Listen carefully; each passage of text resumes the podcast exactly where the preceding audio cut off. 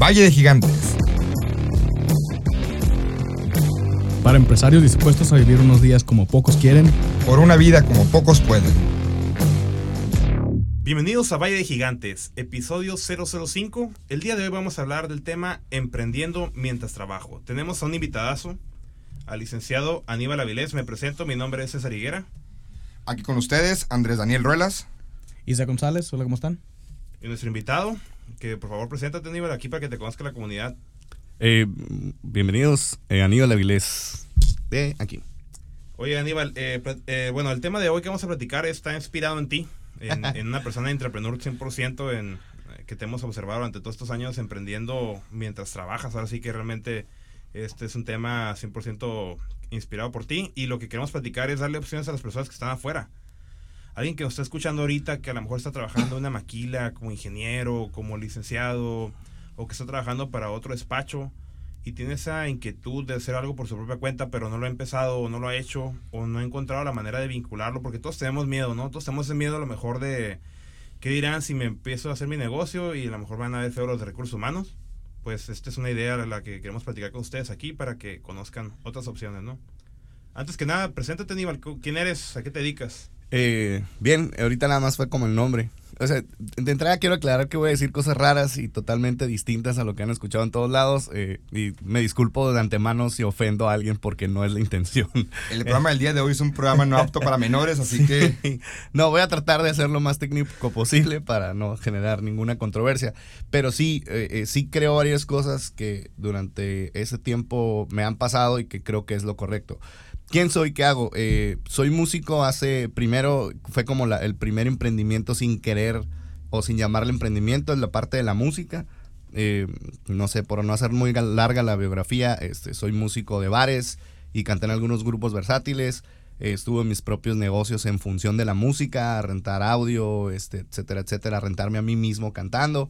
Obviamente después estudié mercadotecnia y por ahí empecé con varios negocios, este, diferentes situaciones. Ahorita actualmente, y ya hace bastante tiempo que tenemos aquí trabajando en 16 de septiembre, que eso es como la...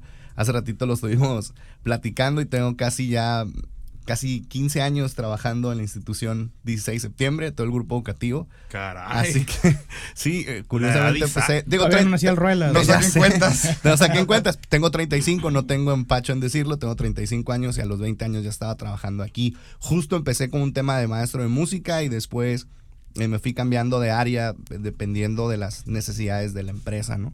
Y estuve en- desde área de proyectos, mercadotecnia y ahorita estamos en el área de proyectos, mercadotecnia, entre otras, entre otras cosas, es, es mi, mi, mi tarjeta dice director de mercadotecnia y proyectos de la- del, del grupo educativo 16 de septiembre, ¿no? Pero fuera de todo lo que estás haciendo, que acabas de comentar de 16 de septiembre, que comentaste el de la música, aquí en la comunidad cachanilla, baja californiana, siempre te has caracterizado por ser una persona que le apuesta, una persona que le invierte. Si nos puedes contar un poco qué negocios tienes o has tenido. Pues, eh, te digo, comentando como desde el principio para dar contexto, pues te decía, empezando con el tema de la música, creo que fue como el primer emprendimiento que, que de hecho hasta que me invitaron a ese programa, por cierto, agradezco la invitación al podcast, este, pues el primer emprendimiento como tal fue la música, ¿no? O sea, comercializar al grupo, por ahí estuvimos rolando en, en- en varias partes del estado, en Peñasco, en, en el Papas, en Ensenada, este, estuvimos en buenas partes y al final del día eso era una especie de emprendimiento, ¿no? Trabajar con gente, vender proyectos, cobrar este, facturaciones y todos estos temas que de repente no, no te... Ahorita actualmente eh, soy socio de varias empresas, este, aparte una de las, de las que estamos aquí justo trabajando, que es el estudio Fase Cero, que aquí es donde estamos grabando. Es una de las partes iniciativas que tenemos como sociedad. Este, un restaurancito que se llama El Sumi, que procuramos tener comida saludable y manchosa al mismo tiempo. El Bar Manhattan, que ahorita lo acabamos de, de remodelar y por ahí tenemos un nuevo concepto que se llama Manhattan Pub, que ahí estamos trabajando en él. Em, eh, la empresa de audio, que sigo rentando audio y, espectáculos para, para shows privados. Este, y trabajando en 16 de septiembre, actualmente son las, las actividades. He puesto y tronado y quebrado muchas más empresas de esas, pero las que siguen vivas y están funcionando son es- esas empresas que mencioné ahorita. Ok, y una pregunta ya un poquito más personal. Yo me acuerdo muy bien que a veces nos íbamos a Tijuana a evaluar proyectos de Juventud BC. y ahí platicabas un poco sobre tus este, experiencias de la música y pues yo también me identifiqué un poco contigo porque toqué poquito, ¿no? Pero realmente, ¿qué nos puedes decir de cómo, hacerle, o sea, cómo le hiciste tú para tener el horario que tienes? Porque eso es algo que me llamó mucho la atención. Que el horario que tú tienes y las libertades que te han, eh, han concedido porque te, has ganado, te las has ganado, pero ¿cómo te las ganaste? Sí, pues, pues mira, yo, yo creo que más que ganar, eh, eh, eso se oye como muy, muy de, de, ah, haz esto y te vas a ganar el otro. No, creo que sea así. Yo creo que te, más bien te vas adaptando en función de las actividades que vas teniendo. O sea, cuando hay un tema de, de, de sacar un proyecto, hacer lo que tienes que hacer, o sea, la mayoría de la gente, yo te diría que es al revés. Yo te podría decir que trabajo más de lo que mucha gente no trabaja, nada más que a lo mejor como no tengo un horario de 7 de la mañana, 3 de la tarde y, este, y en ese horario lo tengo que hacer, hay veces que estamos desde 7 de la mañana hasta 10, 11 de la noche y al día siguiente entramos a una junta a las 6 de la mañana y al día siguiente vamos a viajamos y al día siguiente hacemos otra cosa. O sea, aquí el tema es realmente cuando no tienes algo que hacer tan específico, no, no ir a hacerte pato a la oficina, pues, ¿no? Ese es, ese es más que, o sea, si tienes un compromiso que hacer, estás a la hora que tengas que estar. Pero sin embargo, si no tienes una agenda y, si tienes un programa hecho, pues va a ser complicado, vas a estar perdiendo tu tiempo lejos de aprovecharlo, ¿no? Entonces, por ejemplo, yo en mi caso, dices el horario, pues es que trabajo de noche también, entonces entrar a las 7 de la mañana, por ejemplo, para mí sería físicamente complicado, rendiría más, y aparte yo no creo mucho en eso, ¿no? La gente de repente llega a las 7 de la mañana, pero en lo que se hace el café, y en lo que desayuna, y en lo que platica con el vecino de cómo le fue en el día anterior, termina a las 9 de la mañana empezando a trabajar realmente, ¿no? Entonces, yo soy la idea de que mejor llegar a las 9, pero no llego haciéndome pato, llego a trabajar y llego a hacer lo que tenga que hacer, o a la 1, a las 12, y si tengo que quedarme 10 horas, me quedo 10 horas, ¿no? Creo que esto de ganarte es, es un tema de más bien es una libertad de que sabe tu jefe en este caso que vas a hacer lo que tienes que hacer y no te tiene que estar chicoteando para estar a cierta hora o no. Creo que por ahí más va la onda, ¿no? Pero efectivamente. Es una confianza que demostraste, pues. Sí. Que demostraste a lo mejor no ganártela, pero demostraste que valía la pena dártela. Al final del día creo que el, proyecto es hacer, hacer lo que crees bien hecho y, no que te impongan qué hacer. Creo que por ahí tiene que ir el, el rollo, ¿no? Y a todos los amigos que nos escuchan dentro de alguna maquiladora, alguna industria, alguna firma de arquitectos, de contadores, de abogados. El tema que trataremos el día de hoy, conocido como intraemprendimiento, es un tema que puede aplicarse a cualquier área, a cualquier rubro de trabajo, a cualquier sector. El intraemprendedor, ustedes que nos escuchan, es aquella persona como ustedes que está trabajando en una oficina, en una industria, pero que tiene esa mentalidad de emprendedor y que quiere resolver una problemática dentro de la misma empresa, que toma riesgos, que es visionario, que imagina, que toma decisiones, que le apuesta, que se pone la camiseta al igual que los dueños y que quiere crecer y hacer crecer. Que no nomás se queda en la zona de confort, sino que es esa persona que está buscando que los problemas que están pasando en la compañía, que todas esas malas decisiones, que todas esas cosas que atormentan, se quiten y a la vez pueda crear un negocio de eso. Tú, Aníbal, en tu experiencia, cuéntanos un poco. ¿Cuándo se puede dar un emprendimiento? ¿Cuándo no se puede dar? ¿Es para todos? ¿No es para todos? Eh, ahí, es donde empezamos con, lo que dice el, concepto y el librito y el manual, con lo que realmente pasa en la calle, ¿no? Eh, por ejemplo, si tú me preguntas en una maquila, la neta en una maquila va a ser bien complicado. O sea, es el primer, el primer tema que creemos, ¿no? Todos creemos que somos emprendedores y que vamos a hacer cosas muy interesantes y donde estés y tú puedes y sí, lo vas a lograr mientras tengas esa actitud. La neta es que no es cierto. O sea, tienes que estar en una empresa con ciertas características. Yo no recomiendo que, por ejemplo, que me disculpen los, los del tema maquilador, pero va a ser bien complicado porque una maquila tiene unos estándares específicos de producción, tiene, eh, difícilmente se va a salir de su área de confort una maquila o, un proyecto o un programa, pues, ¿no? Sí existen y son contadas, pero va a ser mucho más difícil. ¿Qué recomiendo yo si eres una persona como con las características que acabas de decir ahorita, Andrés? Creo que te tienes que meter una empresa en crecimiento. Ese tendría que ser el primer factor. O sea, si tú quieres emprendedor dentro de una empresa, tienes que buscar no necesariamente el sueldo, sino una forma de crecer y que tú estés viendo que una empresa mediana pueda crecer, porque es donde realmente van a aprovechar talento que tú quieres hacer. En una empresa más grande, la verdad es que va a ser mucho más complicado que alguien te diga, ah, mira, es que compra estas máquinas para hacer un emprendimiento nuevo dentro de tu emprendimiento o un modelo de negocios nuevo, un área de negocio nueva, creo que ahí es el primer error. O sea, no se puede emprender, o sea, no se puede emprender trabajando en una empresa en todas las empresas del mundo. O sea, no las, yo no recomiendo que te vayas a las grandes. O sea, si vas a Coca-Cola, si te vas a las marcas grandes, va a ser complicado que te dejen implementar un nuevo tema de crecimiento. O sea, donde vale la pena hacerlo es con las empresas chicas o en las empresas medianas. Ese sería como el primer tema. Digo, evidentemente que tengas todo lo que acabamos de decir ahorita, ¿no? Que seas una persona activa, que estés proponiendo cosas, que, que no necesariamente te estén diciendo qué hacer, sino que tú siempre traigas propuestas nuevas de qué hacer pero el primer indicador que yo haría es que que ser una empresa chica o mediana para que realmente pueda hacer eso. O por lo menos, si es grande, que realmente tenga un tema de crecimiento y que esté buscando crecer. Ese sería como el primer... Si tú ves que la empresa no, no tiene aspiraciones de crecer, no, y no hablo crecer comercialmente ni hablar otra planta, ni, sino tener realmente un crecimiento exponencial, va a ser complicado que te dejen presentar un proyecto nuevo. Pues. Entonces, la idea es que sea una empresa chica o mediana. Ese sería como el primer tip así directito. Oye, Aníbal, y suena muy padre todo eso. Yo había leído, y es lo que tú primero comentas, ¿no? La diferencia entre el libro y la realidad. Eh, en uno de los libros que son como los clásicos de startups, eh, mencionan que una startup no tiene en sí que ser algo, un emprendimiento que sea por fuera o que sea de completamente independiente, ¿no? Se puede pasar dentro de alguna empresa.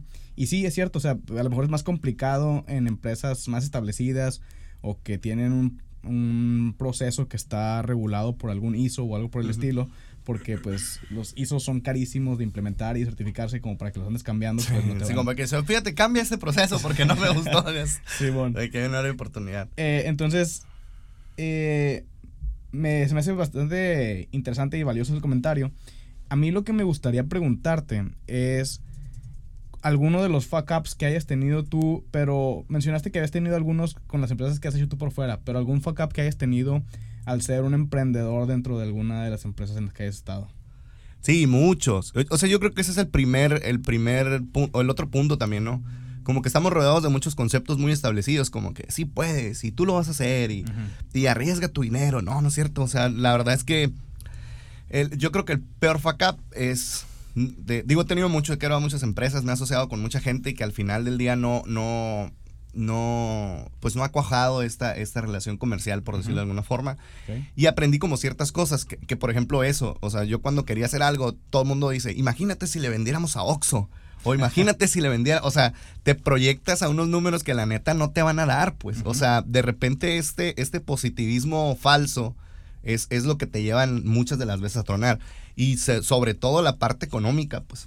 O sea, ¿quién va a financiar todo esto? Pues a mí, por ejemplo, muchas veces de los compas me dan carrilla como que, sí, pues cuando lo hagas con tu lana, y yo, ah, pues bueno, pues si, si lo puedo financiar de otra forma o puedo hacer algo distinto. O sea, ¿qué es lo que te digo? Como que siento que más que un fuck up completo, yo creo que he aprendido como, como, por ejemplo, a delegar muchas cosas que un emprendedor es lo primero que no hace, ¿no? O sea, tú como emprendedor eh, quieres controlar todo y quieres hacer todo y quieres, o sea, si vamos a un restaurante, tú eres el que sabe de comida, tú eres el que sabe de comercialización, tú eres el que sabe de insumos, tú eres, espérate, no, o sea, lo primerito que tienes que saber es que va a ser bien complicado que seas todólogo. Pues. Así es. Y si eres todólogo, lo malo es que el negocio va a depender de ti. Y entonces ahí vas a empezar con los, con, con los problemas. te pues. tú solo, ¿no? Porque te vas, o sea, tú, si tú eres el de comercialización, si tú eres el chef en un restaurante, por decirlo de alguna forma, y tú eres el que vende, si tú eres el que cobra, si tú eres el pues el negocio va a depender 100% de ti. No estoy diciendo que no vaya a funcionar, hay muchas empresas que sí funcionan de esa forma, pero creo que el peor fuck up que puedes cometer o el peor error que puedes cometer es creer que tú puedes hacer las cosas sin contarte con un buen equipo. O sea, lo primero es, si tú me preguntas como emprendedor, cualquier, ¿qué es lo primero que yo hago en un negocio nuevo? Es buscarme un experto en esa área. O sea, ese es el primer paso. O sea, porque eh, hay un estudio que dice que los, los CEOs, por ejemplo, son los peor administradores. o sea, perdónenme los dueños de empresas aquí, pero hay una estadística. Es verdad, ¿no? Eh, Yo soy un ejemplo. Hay un, confirmo, confirmo, Igual, hay una estadística que dice que los peores administradores. Entonces, pues lo primero que tienes que hacer es buscar quién te va a administrar el negocio, quién va a ser tu valor agregado. Si tienes un técnico especialista en lo que sea que hagas, pues que, ese, que esa persona preferentemente sea parte de la sociedad porque va a ser una de las maneras en de que, por ejemplo, o sea, por ahí vienen los temas, que, les, que el tema siempre es el especialista, el especialista es el que sale caro, ¿no? Entonces, pues con ese especialista es con el primero que te tienes que asociar, pues. Sí. O sea, y nos han dicho por siglos de los siglos que las sociedades están mal, que no te asocies, que mejoralo tú solo, que luego no, las sociedades no funcionan. Las sociedades no funcionan porque no están claras las, las partes, ¿no? Ahí es donde te digo. Para esas referencias en el podcast 001 pueden hablar- oír más sobre sociedades. Perfecto, mira, ya hablaron del tema. Pero sí, justo eso. Si tú me preguntas un emprendimiento nuevo, más allá de un fuck up, yo creo que lo que vería o lo que se tendría que ver es, es mi peor fuck up que ha sido siempre eh, fue eso. Una, tratar de controlar todo el negocio yo. Y la otra es no asociarme con los especialistas para que se eche a andar el negocio. Esos serían como o los otros dos consejos que tendría que hacer, pues en el negocio nuevo que quieras. Fíjate, y se me hace bien interesante el comentario que dices que te echen carrilla a tus compas de, no, pues cuando hablas con tu lana. Eh, creo que Warren Buffett, que es de los vatos que más lana tienen en este mundo, dice que para hacer un negocio que no lo hagas con tu dinero, ¿no? O sea, busca con quién apalancarte, busca inversionistas, busca fondos de, de gobierno a lo mejor. Entonces, no sé, se me hace como un pensamiento bastante cuadrado y anticuado el que decir como que no, pues que si no hiciste todo tú solo, pues entonces no vale, ¿no? Ah, Ah, pues sí. güey, pues si tú tuviste que hacer la computadora en la que vas a hacer el documento, pues nunca vas a crear el documento, ¿no? Claro, eh, eh, para mí esa es, esa es la parte. O sea, yo con lo que estoy peleado es con los conceptos que todo el mundo tiene en la cabeza que tienen que ser así y, y luego por eso no terminan funcionando en algo más, pues. Tienes que ser bien honesto con lo que haces, con lo que te mueves, cómo funcionas. Y si así funcionas, pues, o sea, no creo que esté mal, ¿no? Y yo creo que ese es el, el otro, el otro que le sigue, ¿no? Quieres hacer emprendimiento y crees que lo tienes. No, pues es que no tengo dinero, ¿no? Pues es que el dinero no es limitante, al contrario. Hay muchísima gente que yo conozco ahí en este medio que inclusive me dice, oye, tengo lana, ¿cómo lo invierto? O sea, yo Sí, creo que hay más gente que dice, tengo dinero y no sé qué hacer con él, que gente que tiene ideas eh, que no tiene dinero. O sea, ahí creo que hay un balance este, interesante, ¿no? Y comentaste dos cosas que se me quedaron bien marcadas. La primera, que del, del dicho al hecho hay un trecho. O sea, pasar de los conceptos, de los libros, aplicarlo es totalmente un mundo distinto. Y la segunda que comentaste es de que por más que seas una persona con innovación, con creatividad, con muchas ganas, si el ambiente en el que estás trabajando no se propicia para tú empezar, no va a funcionar. Y esto es un llamado a los directores, a los dueños, porque voy a diferir un poquito de ti. Sí me ha tocado ver algunos casos medio extraños dentro de las maquiladoras, donde, por ejemplo, una maquiladora de algún sector aquí lleva 20 años haciendo un producto, algún ingeniero detecta un área de oportunidad. He escuchado casos, han pasado casos de que después de 4 o 5 años, el ingeniero que sabe todo el proceso, que se lo sabe de memoria, que sabe dónde falla, que sabe por qué funciona, pues no tiene lana. Él está enfocado en trabajar, él tiene su salario, tiene su sueldo, pero se asocia con el jefe, va y lo presenta y sacan una rama de la empresa que luego le empieza a vender a la misma empresa. Son casos muy muy raros, pero que últimamente se han estado dando. Sobre todo, otro tema que comentaste que los que empezamos las empresas no tenemos para nada la capacidad de administración, muy pocos, sino que conocemos de pies a cabeza la parte técnica, cómo funciona. Es ahí donde tenemos que encontrar cómo sumamos ese conocimiento técnico que hemos ido adquiriendo en la empresa donde trabajamos, que conocemos de fu a fa los errores, las cosas buenas, que sabemos dónde hay áreas de mejoras, pero que no tenemos ese capital. Y por otra parte, el empresario que ve que en su equipo hay gente talentosa, cómo le hace para invertir dentro de su gente. Es ahí donde entra el dicho, o sea, ¿qué, qué es primero, el huevo o la gallina? Tiene Sí. que acercarse el jefe a decir, hey, ustedes, emprendan, colaboradores, o el colaborador acercarse a su jefe, hey, tengo esta idea, ¿cómo le hago? Yo, yo creo que siempre tiene que salir el empleado. O sea, va a ser bien complicado que, que la persona, el CEO o el dueño de la empresa o lo que sea. Digo, y evidentemente, Dani, hay, hay casos, hay casos de todos, ¿eh? O sea, en todas partes. eh, hay un meme que me gusta mucho como que el, el- el con doble maestría y empresario y no sé qué, en un, en un, en un carro como muy jodido y, y la señora que vende tamales en, en una trocona del año, no sé, cosas así, ¿no? Entonces, es exactamente lo mismo. O sea, hay gente que quiere, que quiere echar para adelante, que hay gente que quiere hacer las cosas. Y, y te digo, si me preguntas, lo ideal es que el empleado sea el que, el que lleve a, a, tener un emprendimiento nuevo. O sea, no creo que tanto el empresario, el empresario yo creo que, o el dueño de las empresas lo que debe estar sensible es a, estar buscando que eso suceda o propiciando que eso suceda. Tú crees, yo, creo yo creo que el primero que, o sea, con que hay un emprendimiento dentro de la empresa, ya lo demás va a ser, o sea, que el, que el empresario a lo mejor le dé chance a uno, aunque, aunque no funcione. Esa sería la parte del empresario, ¿no? Como que, a ver, que sea un poco más abierto y que le apueste un proyecto nuevo para que los demás empleados también sean motivados y puedan generar más emprendimientos, pues, ¿no? Esa sería la parte del dueño. Pero de la parte del, empleado, pues lo que te toca es crecimiento. O sea, lo que te toca es, como bien dices, el, realmente el que está en el, en el campo laboral es el que va a entender cómo sucede todo. O sea, desde, desde la atención al cliente a lo mejor hasta, hasta, hasta qué deficiencias puede tener el producto que a lo mejor el dueño de la empresa ni siquiera se da cuenta, pues, ¿no? Pero ahí lo que pasa es que lo que yo veo es que también hay una informalidad, que esa es la parte que también hay que entender, que no le puedes llegar a decir a un dueño de una empresa, oye, tu producto está mal, porque lo primero que va a decir es, pues sí está mal, pero pues me da de comer y así está bien, lo voy a seguir. Que creo que los empleados se deberían de capacitar un poquito más y presentar mejor una idea de negocios, que esa es la parte que nos falla a todos. Pues todos tenemos una idea y todos decimos que inventamos la pluma y todos decimos que antes se nos ocurrió este mil cosas, pero nadie hizo una idea, nadie hizo un plan de negocios, nadie lo presentó con alguien que pudiera echarlo a volar, pues, ¿no? De esas dos partes creo. ¿Funcionan emprendimientos de todos lados? Súper, sí. En empresas grandes también funcionan y áreas de negocios creo que es más difícil que alguien voltee a ver eso cuando una empresa ya es exitosa y la mayoría de las empresas grandes te dicen, si algo funciona, no lo muevas. Entonces, bajo esa premisa va a ser complicado que genere algo más. Pero si es una empresa que está generando penas, es muy probable que sí esté mucho más abierto a generar nuevos campos de oportunidad. Oye, mira, a mí sí me gustaría comentar, digo, de el tema lo que dicen de si es el emprendedor el que tiene que dar, levantar la mano o es el CEO o las políticas de la compañía. El caso de Google, hay que comentar el caso de Google. Yo sé que Google es una compañía de primer mundo, ¿no? Es top top en el mundo, pero ellos propusieron el, 80-20, ¿no? Saludos al el 20% del tiempo los empleados lo pueden utilizar en productos o proyectos propios, ¿no?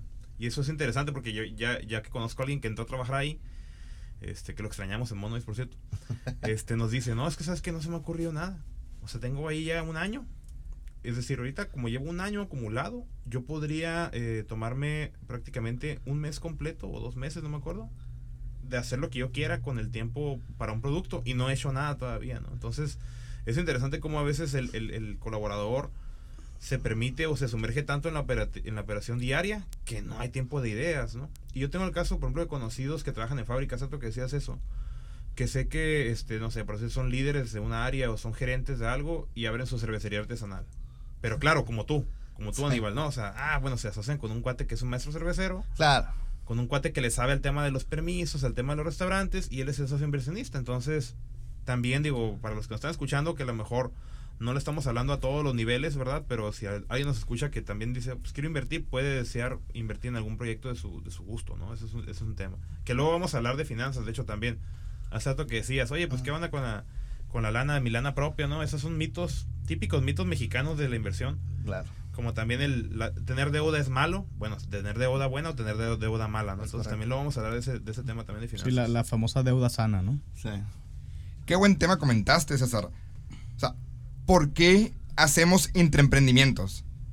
La verdad, cada vez la vida es más cara, cada vez los salarios no nos alcanzan, cada vez todo empieza a crecer, crecer, crecer y mientras vamos nosotros también creciendo, hay más deudas, hay más cosas que comprar, hay más inversiones, devaluaciones, inflaciones, llámenle como quieran.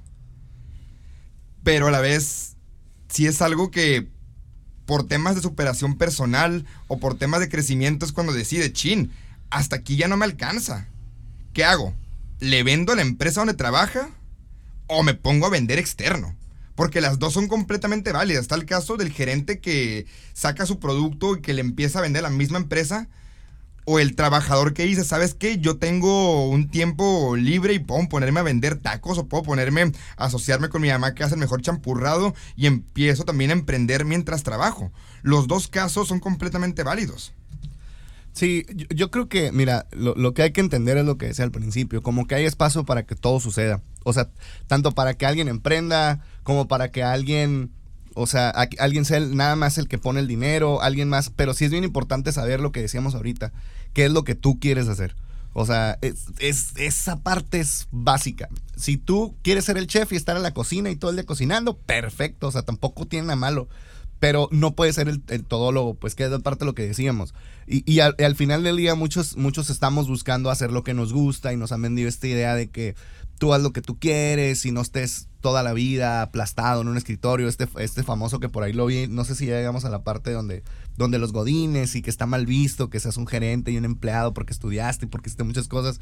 Y al final del día, todo es esto, pues todos son conceptos como como que nos dicen y nos creemos y al final del día es lo que queremos hacer. Yo lo que creo es que sí hay espacio para todos, sí hay desde la empresa grande hasta la, empresa chica, puede haber intraemprendimientos, eso seguro.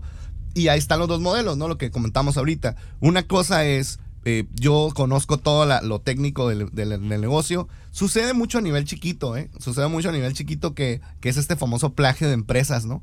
Yo me dedicaba, no sé, a extinguidores y alguien descubre dónde está el proveedor y dónde está esa cosa, pues bueno, agarro mis clientes y hago mi empresa aparte, ¿no? O sea, como el plagio de empresas chiquitas, como que es muy común que los socios se peleen porque uno agarra más lana y porque se separan, ¿no? Eso no es emprendimiento, eso es, es conociste un modelo de negocios, lo operaste y hasta te quedaste con los clientes de la otra persona. Y creo que eso es porque no hay un crecimiento también para los empleados dentro de una empresa chiquita, sino a lo mejor no, no estarías buscando quedarte con la empresa de tu compadre o de la sociedad, ¿no? Que esa es como la básica de, del emprendimiento malo, digamos. Sí, como que el lado oscuro del emprendimiento. Sí, sí, sí, Entonces, bueno, eh, hay otros casos de gente que se desmotiva. Me ha tocado eh, escuchar emprendedores o personas que dicen, oye, este tengo 28, tengo 30 años y todavía no he empezado ningún negocio. Y yo les les digo, oye, pero pues tienes 30 años, o sea, pues estás joven todavía, pues todavía puedes empezar. No necesariamente tienes que empezar a los 22 o saliendo de la universidad, o sea, es algo que nos vendieron a lo mejor o que por error de decir, ¿sabes qué? Pues yo veo que tú empezaste a los 23. Pues sí, pero mira, al empezar a los 23 y todavía siento que no he dado un, un paso significativo así como para decir ya estoy en otro nivel, ¿no? Entonces lo que yo digo es, no te desesperes, por ejemplo, a mí me tocó hablar con un amigo que trabaja en una, en una empresa, un saludo ahí a Alan, este, y me dice, oye, pues. No lo quemes, no lo quemes. Yo, o sea, yo de verdad, no, no, no sin, apellidos. sin, apellidos. Y, y este dice, oye, no, pues eh, no, me, no, no, he empezado nada y tengo un montón de ideas y no las he empezado y como que siento que me desespero o, o como decimos, ¿no? Como que lo noto como me desmotivado por el tema. Le digo, no te preocupes de nada. Hay gente que a los 40, 45 años empiezan su negocio Así que te quedan nueve años. Sí, ya sé. Yo, yo ahí quiero comentar un tema. Sí hay una realidad que es mucho más fácil eh, emprender cuando no tienes tantas responsabilidades encima. O sea, yo creo que también hay que pensar en, la, en las personas eh, en los muchachos, digamos. yo ya tengo 35, ya tengo mis compromisos encima, estoy casado y todo muchas cosas. Pero, por ejemplo, sí es importante también motivar tanto a las generaciones nuevas que digan, a ver, estás en muy buen tiempo, estás en mejor tiempo. Si no estás casado, si no tienes hijos, si no tienes una casa, si no tienes gastos fijos, es tu mejor tiempo para emprender. Porque un poquito más adelante va a ser más complicado porque ya tienes un gasto corriente. Que eso, de repente también hay cosas que no le dicen. Se puede a la edad que quieras, ¿no? ¿Qué recomiendo? Pues que tengas un fondito ahí. Si vas a emprender algo de cero, pues ten un fondito de gasto de vida que yo creo que lo van a tocar en los temas financieros más adelante. Pero, a ver, vivo con 5 mil pesos al mes. Si tú quieres, ah, pues voy a tener seis meses guardados para que mi emprendimiento no me, no me coma el emprendimiento que voy a hacer. Si voy a vender tacos en la esquina, si voy a hacer un software, si voy a hacer lo que sea, que el emprendimiento no me quite mi gasto corriente, pues si tengo mis deudas, si tengo casas, si tengo carros, si tengo las cosas que tenga, porque entonces luego te comes al emprendimiento, porque pues tienes que agarrar dinero para subsistir, es, ahí hay un dilema grande. Entonces sí creo que en el tema de edad hay que hacerlo cuando, cuando puedas, o sea, si te estás grande, si estás chiquito, si tienes 50, 60, 70 y lo puedes hacer, hazlo. Yo creo que es la mejor recomendación, pero también sí hay que ser honestos que siendo pequeño es mucho más sencillo porque no tienes gastos corrientes, ¿no? Ese, ese, ese hay que motívense ahorita que no tienen tantas broncas. Fíjate que ahorita que dices que es más fácil emprender de, joven y la presión que te va llegando conforme vas creciendo tú también. Una de mis películas favoritas es la de la red social, la que cuenta la historia de Facebook, ¿no? Y me encanta ver la película y la puedo ver mil veces. Y, y se me hace muy chingona, pero también al mismo tiempo siento, bueno, cada que la miraba antes yo sentí una presión al final, porque una de las frases con las que va cerrando antes de los créditos era de que, no, pues que Mark Zuckerberg a los 27 años se volvió el primer billonario de la... El billonario más joven, ¿no? En ese momento, ¿no? Ahorita ya lo rebasó. Y tú con 24, me quedan 3 años. 24 años y tengo menos 20 pesos en el banco acá. Entonces dije, no, pues de qué años va a estar bueno. Eh, y me sentía, sentía mucha presión hasta que ya después te das cuenta, bueno, pues sí, pero el Mark Zuckerberg estaba estudiando en Harvard, pues no estaba estudiando aquí en Mexicali, sin faltar respeto a los Mexicali, pero son, son situaciones diferentes, son mercados diferentes, es un país eh, totalmente diferente, culturas. Entonces, son muchos factores y no por el que no vayas tú a la altura de estos grandes genios, pues tienes que desmotivarte, ¿no? A fin de cuentas, cada quien tiene su propio camino. Pero, a ver, dime. De hecho, yo ahí, ese es, ese es mi primer. La, sí, sí, estoy siendo más como de tips que otras cosas, más que de opiniones, ¿no? Pero, por ejemplo, Los ese. tips del eh, tío ya sé, del tío Aníbal. Eso es lo más fácil. Sí. O sea, cuando alguien me pregunta, oye, quiero hacer un negocio, ¿de qué sabes? ¿Qué te gusta? ¿Cuál es tu entorno? ¿Dónde te desenvuelves? ¿A quién conoces? No, pues conozco puros futboleros. Pues tu negocio tiene que De ir en función de, de no sé, no, o sea, yo creo que sí, de repente queremos hacer cosas que están fuera de nuestro de, de nuestro no de nuestro alcance, porque no tiene que ver con alcance. Es mucho más fácil desarrollarte en un ecosistema o de o donde tú ya conoces gente, si conoces gente adulta, si tienes muchos primos, si tienes muchos familiares, si conoces muchos ingenieros, si conoces muchos arquitectos. O sea, todo tiene que ir en función de tu entorno, que justo es lo que dices, ¿no? De repente estos, estas novelas, porque para mí suenan como novelas, ¿no? Sí. Como que, ah, sí. De la noche a la mañana. De la noche a la mañana, de repente se despertó un día, llega un empresario, o sea, sí puede pasar, no estoy diciendo que no, y, y ojalá no, es- uno en, en- en- en tiempo, pero sí es muy importante tener el contexto de lo que, de lo que eres y lo que haces y a quién conoces, no está mal. Yo tengo por ahí una, una dinámica también de, de ese tema, ¿no? De, de, de cómo encontrar tu, tu entorno y tu ecosistema alrededor real y poder empe- emprender algo desde ahí, desde, de- desde lo que tienes y no desde lo que no puedes conseguir, porque va a ser más difícil conseguir relaciones que no tienes, proveedores que no tienes, o sea, eh, pero si lo empiezas desde un ecosistema donde tú estás parado, donde es, es alrededor de la gente que conoces y encuentras una necesidad ahí, es mucho más fácil. Claro. Entonces, esa es, esa es como otra onda. Analiza como tu entorno, familia, amigos, colonia, compas, lo que sea. Y es muy probable que por ahí pueda surgir también un emprendimiento. ¿no? Sí, o sea, ya emprender es suficientemente difícil como para que te lo compliques más tú, ¿no? Sí. Y a ver, amigos, ustedes que son emprendedores, necesito que, creo que platiquen. Dicen, ah, sí, muy padre poder emprender desde dentro de una organización. Pues ustedes ya tienen sus organizaciones. Me gustaría saber algún ejemplo de como intraemprendimientos que haya habido en su emprendimiento, algo así como un emprendeception o algo por el estilo. ¿Tú qué onda, César? Puros fallidos, no es cierto. pues en, entre emprendimiento, ahora sí que yo soy de los que le hice emprendimiento a, a cualquier acción de Sí. llevar a cabo algo nuevo, ¿no? O, o lanzarte con tu esfuerzo a lograr un objetivo. Entonces para mí, pues los emprendimientos más grandes que tuvimos en mi empresa, eh, yo siento que fue pues eh, reiniciar la Comisión de Empresarios Jóvenes de Coparmex. Eh, actualmente también trabajar el tema de la red de apoyo al emprendedor. Más que nada no son, no son emprendimientos económicos como tal, pero sí tenemos una app. Hicimos una app hace, hace como cuatro o cinco años que se llama Boardify. Es la app más famosa de garitas en, en México. Tiene todos los cruces ¿Ah, sí? de garitas de... ¿Ah, sí? ¿De México? No sabía, Sí. eso, me quedé que era de las top en Baja Es- California.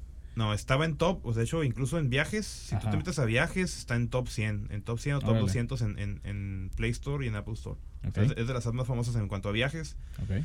Esta app, curiosamente, fue un emprendimiento de uno de los socios, del socio más inquieto programador. Le encanta ese cuate. Ese es ese cuate que Ah, ya sé cuál. programa 8 horas al día y todavía se va a su casa a programar otras 8. Y, y- pues ahorita ya tiene una bebé, pero antes de eso, entonces, este sí, tenía un poquito Ven más porque de es tiempo. antes de emprender antes de tener hijos. Bien lo dijo Aníbal, pues. Algo sabe La Aníbal. la voz de la Esas- experiencia. Esas, este, Las canas y la- Sí, ya, las ya, ya. entradas no son Ya, de... ni de gratis ni chiste. Parece que va al cine el Aníbal ahorita, Sí. pero no. Ya no son entradas, son salidas. güey. No, es, es, es, es hotel de lujo y al rato va a tener estacionamiento arriba. Y las entradas, salidas, estacionamiento arriba. y entonces este cuate pues llega con la idea, él él es el típico generador de ideas y a lo mejor nosotros lo único que hicimos fue como que ayudarle a darle un poquito más de forma a la idea, ¿no? Y básicamente él se la aventó solo y por mucho tiempo ha sido el estandarte de la aplicación móvil que tenemos con mayor cantidad de usuarios diarios. ¿eh? De hecho ahorita en época navideña andamos casi cerca de los 5000 usos diarios. Entonces este, es interesante porque eh, pues es algo que él sabe, es algo que nosotros más o menos le dimos como que una que otra idea. Eh, sin embargo, la verdad sí es muy complicado emprender otros modelos cuando estás a cargo de tantas este, diferentes responsabilidades, ¿no? Siento que es más fácil para alguien en el área técnica, en el área... eh, en el área pues un poquito de, de un, de un nivel intermedio, de un mando intermedio, pero siento yo, a mí se me hace mucho más complicado. Entonces yo más bien como que combino, como combino el tema de relaciones públicas es con esos grupos como Coparmex, o grupos como la red de apoyo al emprendedor, ¿no? Yo sí lo veo como una combinación, más que como un emprendimiento totalmente independiente. Como comentamos en el podcast 000, Garage empezó como un intraemprendimiento de 16 de septiembre. Si quieren escuchar más los invito a que escuchen el podcast 000 de cómo empezamos saliendo como el brazo de innovación. Pero en Garage tenemos dos modelos interesantes que trabajamos con nuestro equipo. El primero son nuestros equipos de robótica. Desde que empezamos a trabajar con nuestros equipos como son Mexicali Robotics con Romario, Garage Robotics con Frem, Innovotics con Jesús, un saludo a todo el equipo. Siempre buscamos que estos equipos fueran autosustentables, que el equipo no nomás dependiera de Garage. Claro que al principio teníamos que invertirles equipo, pero la idea es, ok, este equipo que estamos creando, ¿cómo lo hacemos que busque sus propios patrocinadores, que busque sus propias fuentes de ingreso, que tanto beneficien a quien está dirigiendo, como a los niños, como a la empresa.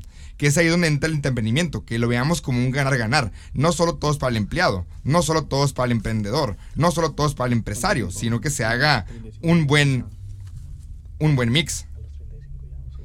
Por otra parte, son la inversión que hemos hecho en dejar que nuestro equipo utilice nuestra maquinaria, nuestro espacio para proyectos personales. Y ha estado muy interesante cómo hemos ido creciendo la motivación de nuestro equipo de trabajo cuando lo dejamos. Tú tienes tu firma de diseño de interiores, tú tienes tu firma de diseño industrial, tú vendes producto, utiliza la oficina, utiliza la maquinaria, siempre y cuando no afecte tu rendimiento laboral, siempre y cuando no sea un horario ahora sí tan laboral y que te quite mucho, mucho tiempo, tú aprovecha nuestra infraestructura y haz tus negocios aparte. No te vamos a cobrar un 5 como garage, simplemente lo que queremos es de que tú, trabajador, colaborador, dejes volar tu imaginación y pues busques otras alternativas. Y eso es algo que a todos los que tienen empresa los invitamos a que sigan este modelo. Inviértela a tus colaboradores. Sí, este...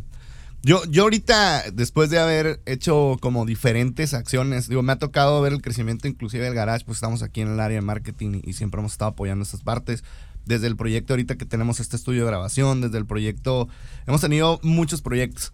Yo creo que algo que lo que es ahorita, Andrés, es, fundamental. Eh, la parte de hacer capital humano, de hacer que se desarrolle gente, eh, de apostarle a gente. Yo ahorita ya, lejos de querer tener las mejores ideas del mundo, quiero tener el mejor equipo del mundo. O sea, la idea es, si yo me rodeo de gente súper capaz, creo que cualquier idea la van a convertir en algo súper especial. A menos que le echen huevo a Rigo. Nada, no es cierto. Es que Rigo es el que nos está grabando ahorita aquí en uno de los proyectos. Pero sí, es muy importante. Yo, por ejemplo, ya no veo en función de ideas. Casi siempre la gente, la gente te dice, oye, ¿por qué no esta idea nueva que se me salió? Mm, una idea muy buena con un equipo malo, la va a echar a perder. O sea, esa es, esa es regla básica. Entonces, ¿qué empecé a hacer? Ya empecé a dejar de, de, de querer construir eh, super innovaciones en un segmento que nadie conoce y como toda esta onda de, sí, vete a descubrir cosas que no ha hecho nadie. Digo, sí con un diferenciador, sí, obviamente con todas las cosas que hacemos buscamos tener diferenciadores, buscamos tener eh, alta rentabilidad, etcétera, etcétera.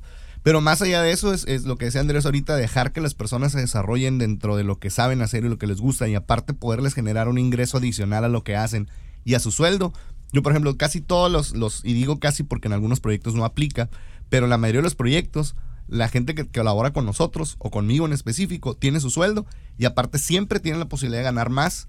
No a través de comisiones necesariamente, porque sería muy fácil como poner comisiones, pero sí a través de nuevos, de nuevos modelos de negocio. O sea, donde es, ese esfuerzo extra que alguien hace se ha remunerado con lana, pues y no que ese crecimiento me lo quede yo como, oh, sí, están creciendo y yo me quedo con el dinero. Al contrario. Entonces, yo lo que busco en algún momento es tener 15 o 20 empresas que me dejen dos pesos cada una, pero si se cae una no pasa nada porque voy a tener otras 15 o 20, ¿no? Ese, ese tendría que ser la lógica en mi caso muy específico. Entonces, buscar tener 30, 40 modelos de negocios distintos, cada uno tenga un líder, cada uno tenga una operación, cada uno se dedique a hacer la parte del negocio que le corresponde y eso creo que puede potencializar el crecimiento de forma correcta. O sea, por ahí va la onda. ¿Cómo? Pues así de sencillo, dándoles la oportunidad de que hagan cosas nuevas, dejándoles una unidad de negocio.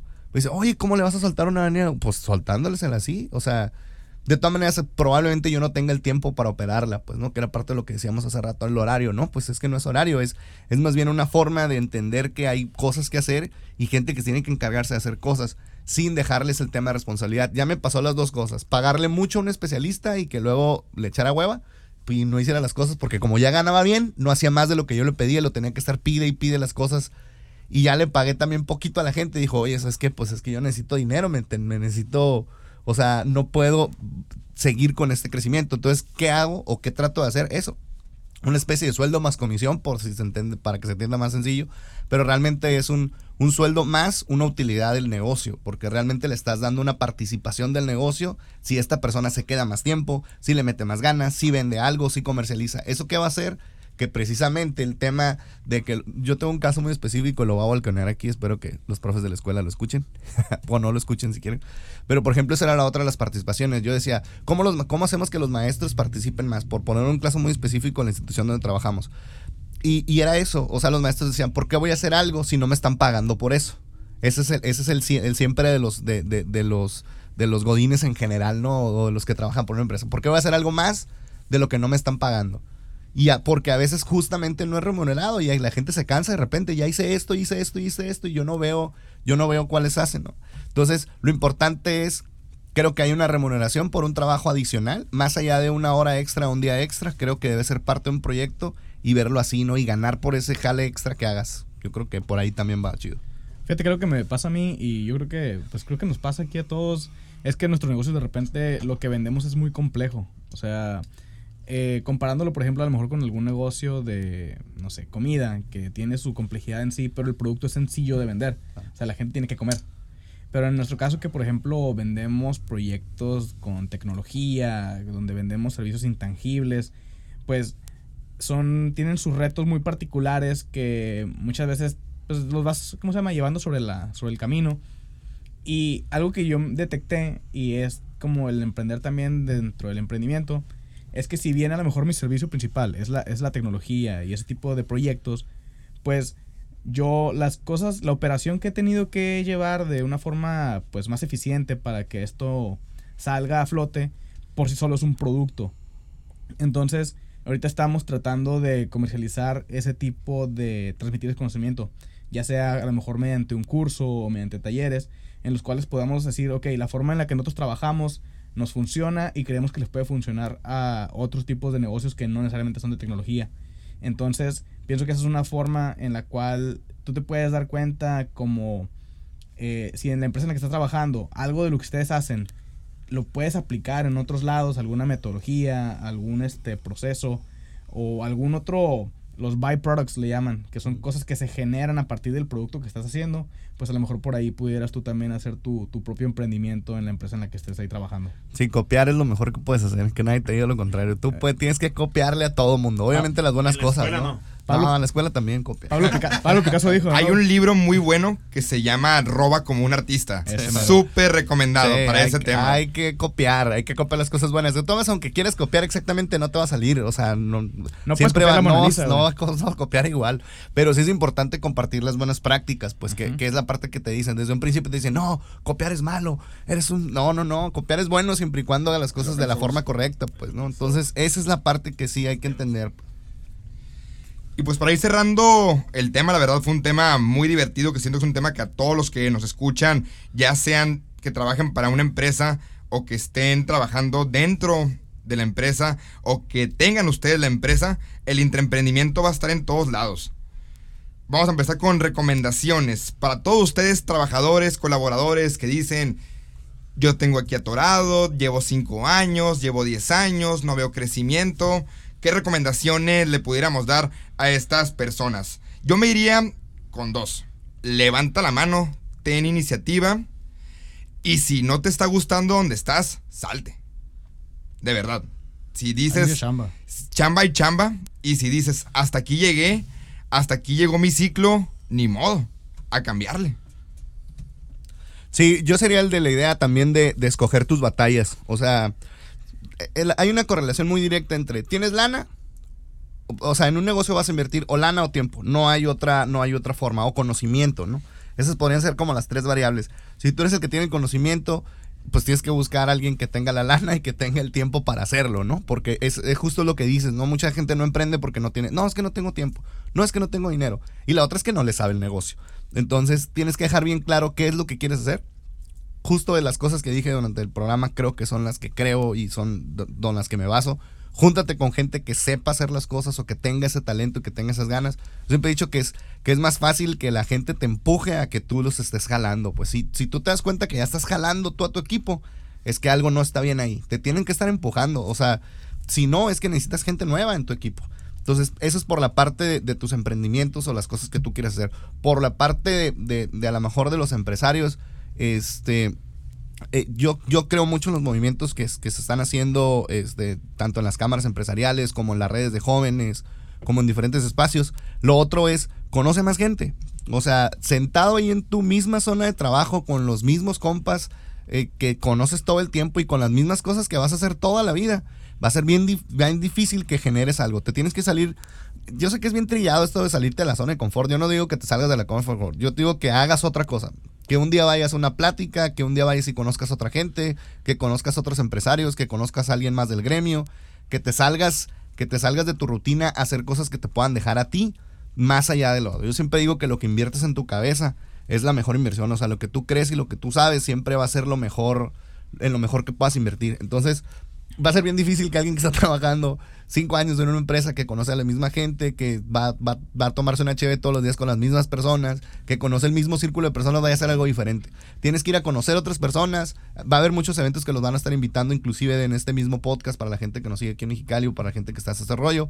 Entonces, es muy importante que te rodees de otras personas, que conozcas a otra gente, que te involucres con otras personas para que realmente puedas crecer. E, ese sería como el, el, el básico, ¿no? Y obviamente júntate un buen equipo. O sea, eso es súper básico. Y fíjate, colgándome un poquito de lo que dices, Aníbal. Eh, si tú a lo mejor estás ahorita trabajando en tu empresa y no se te ocurre en qué, eh, salte, tienes que salirte de la caja y como dice ir, Aníbal, ir a eventos, conocer a otras personas. Y eso es algo de lo que me hace muy curada y valioso de este podcast.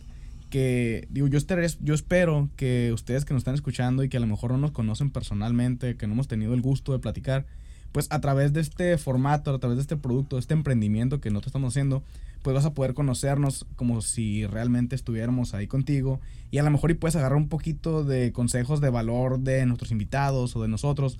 Entonces, el hacer este tipo de actividades, el asistir a eventos, escuchar podcasts de este tema, leer libros al respecto, pues van a abrir tu panorama, ¿no? Entonces, si ahorita a lo mejor no se te ocurre eh, en qué vas a poder emprender desde adentro o en comenzando desde adentro, pero después salirte, pues tienes que tener una vista un poquito más general. Tienes que abrir tu panorama, como bien dijo Aníbal, y a lo mejor pudieras tú platicarle a alguien, sabes que esto es lo que yo hago en mi día a día. Y esa otra persona que tiene una perspectiva completamente diferente va a poder complementar tu visión y va a poder apoyarte para que tengas tú una idea y que te pueda poder emprender. Voy a metichar ahí en, lo que dices. A ver, no tienes que emprender tú. O sea, igual júntate con otro emprendedor. O sea, es que esa parte yo creo que nos falla mucho. Quiere ser yo el que emprendo, yo es el que doy la empresa, yo. Ah, va a haber más. Ser Todos quieren ser protagonista de la película, ¿no? O sea, no, los reflectores están bien difíciles. Al contrario, o sea, no tienes ideas, estás de godines, estás haciendo, júntate con otro emprendedor y ayúdale a que su emprendimiento crezca. O sea, júntate con las personas correctas, pues esa sería la, la onda chida. Eso, eso de que te decía tu papá de, dime con quién andas y te diré quién eres. pues de esos dichos no, no están tan jodidos, o sea, sí tienen que ver con algo que estamos haciendo. Pero yo creo que ahí también viene el otro punto, ¿no? O sea, no tienes ideas, no hay bronca. No tienes, estás trabajando, no le hace. Júntate con el que sí. No todos van a ser los, los, los, los CEOs de la empresa. Y es que ahorita nos han vendido mucho esa idea. Nel, siempre va a haber un para un 2, para un 3, para un 4, para un subgerente, para un comercial. O sea, Siempre va a haber espacio en un emprendimiento para más personas. Entonces, así no seas tú el emprendedor. Nada más si te gusta este rollo, este cotorreo, júntate con emprendedores, ve a los eventos y créeme, y ayuda a alguien. O sea, ayuda a alguien en un emprendimiento. Yo creo que ese también puede ser otro chido.